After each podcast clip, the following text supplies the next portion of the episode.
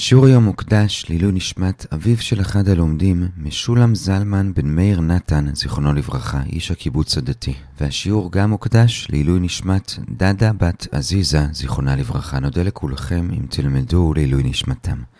שלום לכולם, כאן אורי בריליאנט מאתר c9.org.il אנחנו לומדים היום בדף י"א במסכת יבמות. כמו שאתם שומעים, הקול שלי קצת צרוד, אני מקליט את השיעור מיד אחרי פורים וזה קצת השפיע. עם התקדמות השיעור, אני מקווה שזה ישתפר. בכל אופן, בואו נתחיל. נזכיר שאתמול ראינו מחלוקת מעניינת בין רבי יוחנן לריש לקיש לגבי שאר הנשים ושאר האחים. כלומר, אמרנו שאם יש לראובן כמה נשים, ויש לו כמה אחים, נניח שמעון ולוי, אז כשראובן נפטר, באותו רגע פתאום נעלם קצת האיסור כרת שיש על אשת אח, כי כרגע עקרונית גם שמעון וגם לוי יכולים לייבם כל אחת מהנשים של ראובן. עכשיו, זה מבחינה עקרונית. ברגע שאחד מהם ייבם או חלץ לאחת מהנשים, אז כבר גם שאר הנשים וגם שאר האחים אסורים. באיזה איסור הם אסורים? אז לגבי האח שעשה את החליצה, לא, כבר לא יחזור איסור הכרת, אלא יש לו רק איסור לאו או איסור עשה. כלומר, אם הוא יתחרט ויחליט כן להתחתן עם אותה אישה שהוא חלץ לה, אז יש לו איסור לאו של לא יבנה, שהסברנו אתמול, ואם הוא יתחתן עם אחת משאר הנשים, גם כן אין לו כאן איסור כרת, אלא נראה בהמשך הגמרא איסור עשה.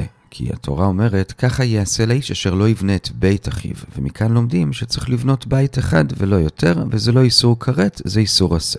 זה לגבי האח שחלץ וזה מוסכם.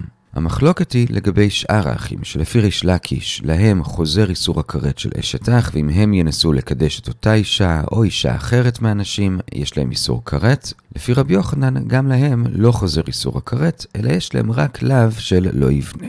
זו המחלוקת, עוד פעם לריש לקיש יש לשאר האחים איסור כרת, לרבי יוחנן אין.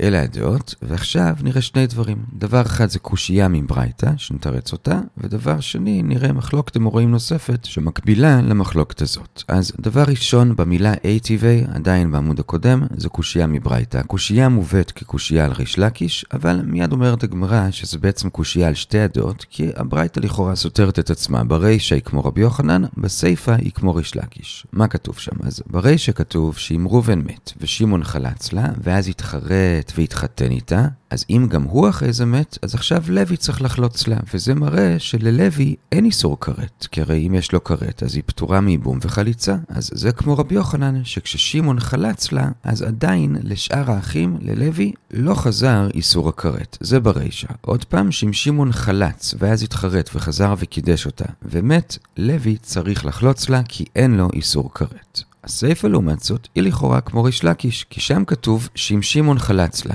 ואז לא שמעון החליט לקדש אותה, אלא לוי פתאום קידש אותה, אז הקידושים פשוט לא תופסים. ולמה? כי זה כריש לקיש, שלשאר האחים יש איסור כרת, ובאיסורי כרת, קידושים לא תופסים. זה הסיפא. אז עוד פעם שנזכור, ברישא, אם שמעון חלץ לה, ואז הוא עצמו התחרט וקידש אותה, ואז מת, לוי צריך לחלוץ לה, כלומר אין על לוי איסור כרת, כמו רבי יוחנן, בסיפא, אם שמעון חלץ לה, ואז לוי קידש אותה, אז הקידושים לא תופסים, כי יש עליו איסור כרת, כמו ריש לקיש. עד כאן הסתירה לכאורה בתוך הברייתא, ועכשיו נראה לזה שלוש תשובות. את הראשונה נדחה, השתיים האחרות מתקבלות.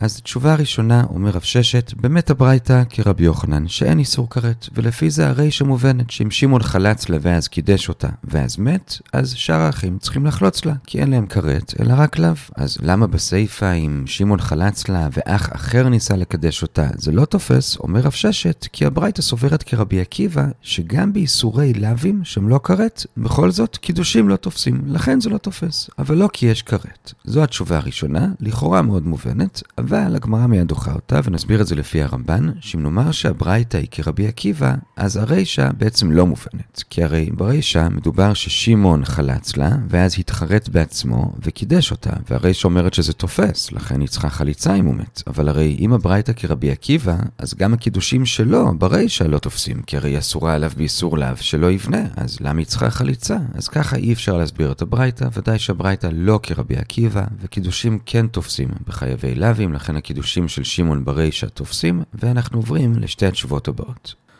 שתי התשובות הבאות הן של רב אשי ורבינה, ויש משהו משותף לשתי התשובות, וזה שכל אחד יסביר את החלק בברייתא שלא מסתדר לו עם העיקרון של אשת אחיו שלא היה בעולמו. אז בשביל זה אנחנו עוד פעם צריכים להיזכר מה זה אשת אחיו שלא היה בעולמו, ראינו את זה כמה פעמים, וזה שאם היו שני אחים, ראובן ושמעון, וראובן נפטר. ורק אחרי שהוא נפטר, אז לוי נולד, אז לוי נקרא אח שלא היה בעולמו של ראובן, כי הוא נולד אחרי שראובן נפטר. ומה זה אומר? אז בזה ראינו מחלוקת בין רבנן לרבי שמעון, שזה תלוי מתי בדיוק לוי נולד. אם הוא נולד לפני ששמעון ייבם את אותה אישה, אז הוא אסור עליה באיסור הכרת של אשת אח, כי היא אשת אחיו ראובן, וזה ששמעון ייבם אותה, זה כבר לא יעזור. כלומר, אם שמעון אחרי זה ימות, לוי לא יכול לייבם אותה, כי עדיין רובץ עליה איסור אשת אחיו ראובן, שהוא בעצם אף פעם לא הכיר.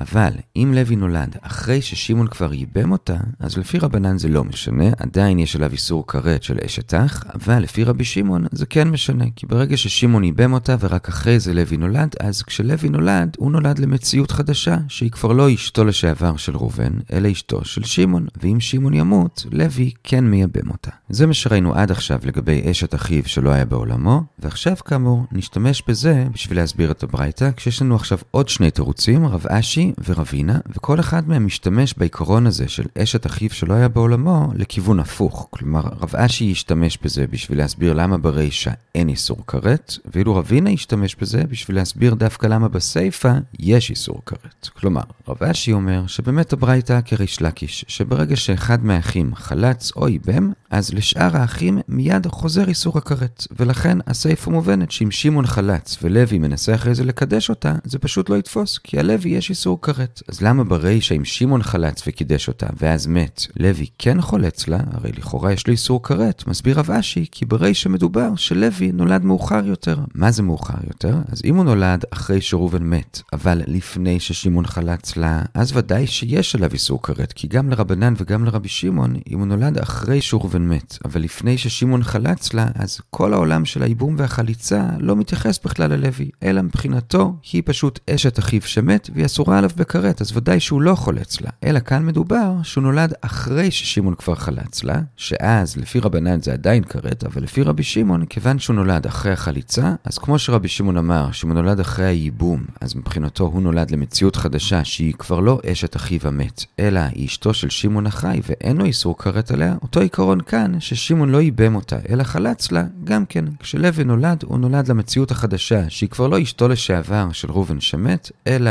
היא חלוצה גרסתו של שמעון שחי, ומעולם לא חל על לוי שום איסור כרת, ולכן אם שמעון יקדש אותה וימות, הוא כן צריך לחלוץ לה. זה התירוץ של רב אשי, שוב, שהברייתא כריש לקיש, שעקרונית יש איסור כרת, זה ההסבר בסיפא, וברישא אין, כי נולד מאוחר וזה כרבי שמעון, ואין עליו איסור כרת.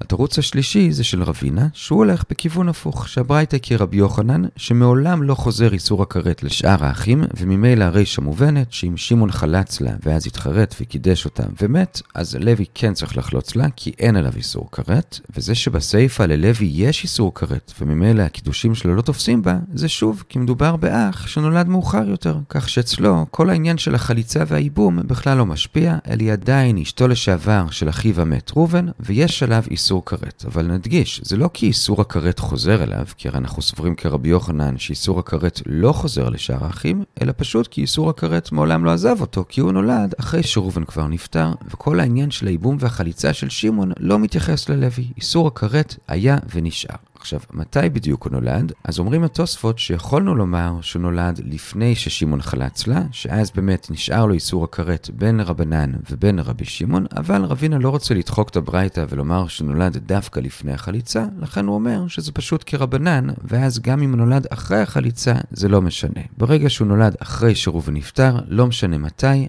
איסור הכרת מעולם לא עזב אותו, ולכן הקידושים שלו לא יתפסו. עד כאן שני התירוצים שמתקבלים, עוד פעם לסיכום, רב אשי אומר שהברייתא כריש לקיש, ולכן על שאר האחים יש איסור כרת, זה מסביר את הסיפא, ואילו ברישא מדובר שלוי נולד אחרי ששמעון כבר חלץ, והברייתא כרבי שמעון, שמבחינת האח החדש הזה לוי, היא מעולם לא הייתה אשתו של ראובן, אלא היא כרגע חלוצתו של שמעון, ולכן אין איסור כרת, זה רב אשי.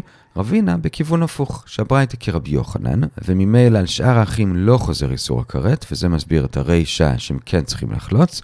בסיפא מדובר שנולד מאוחר יותר, כך שאצלו איסור הכרת מעולם לא נעלם, ולכן הקידושים שלו לא תופסים.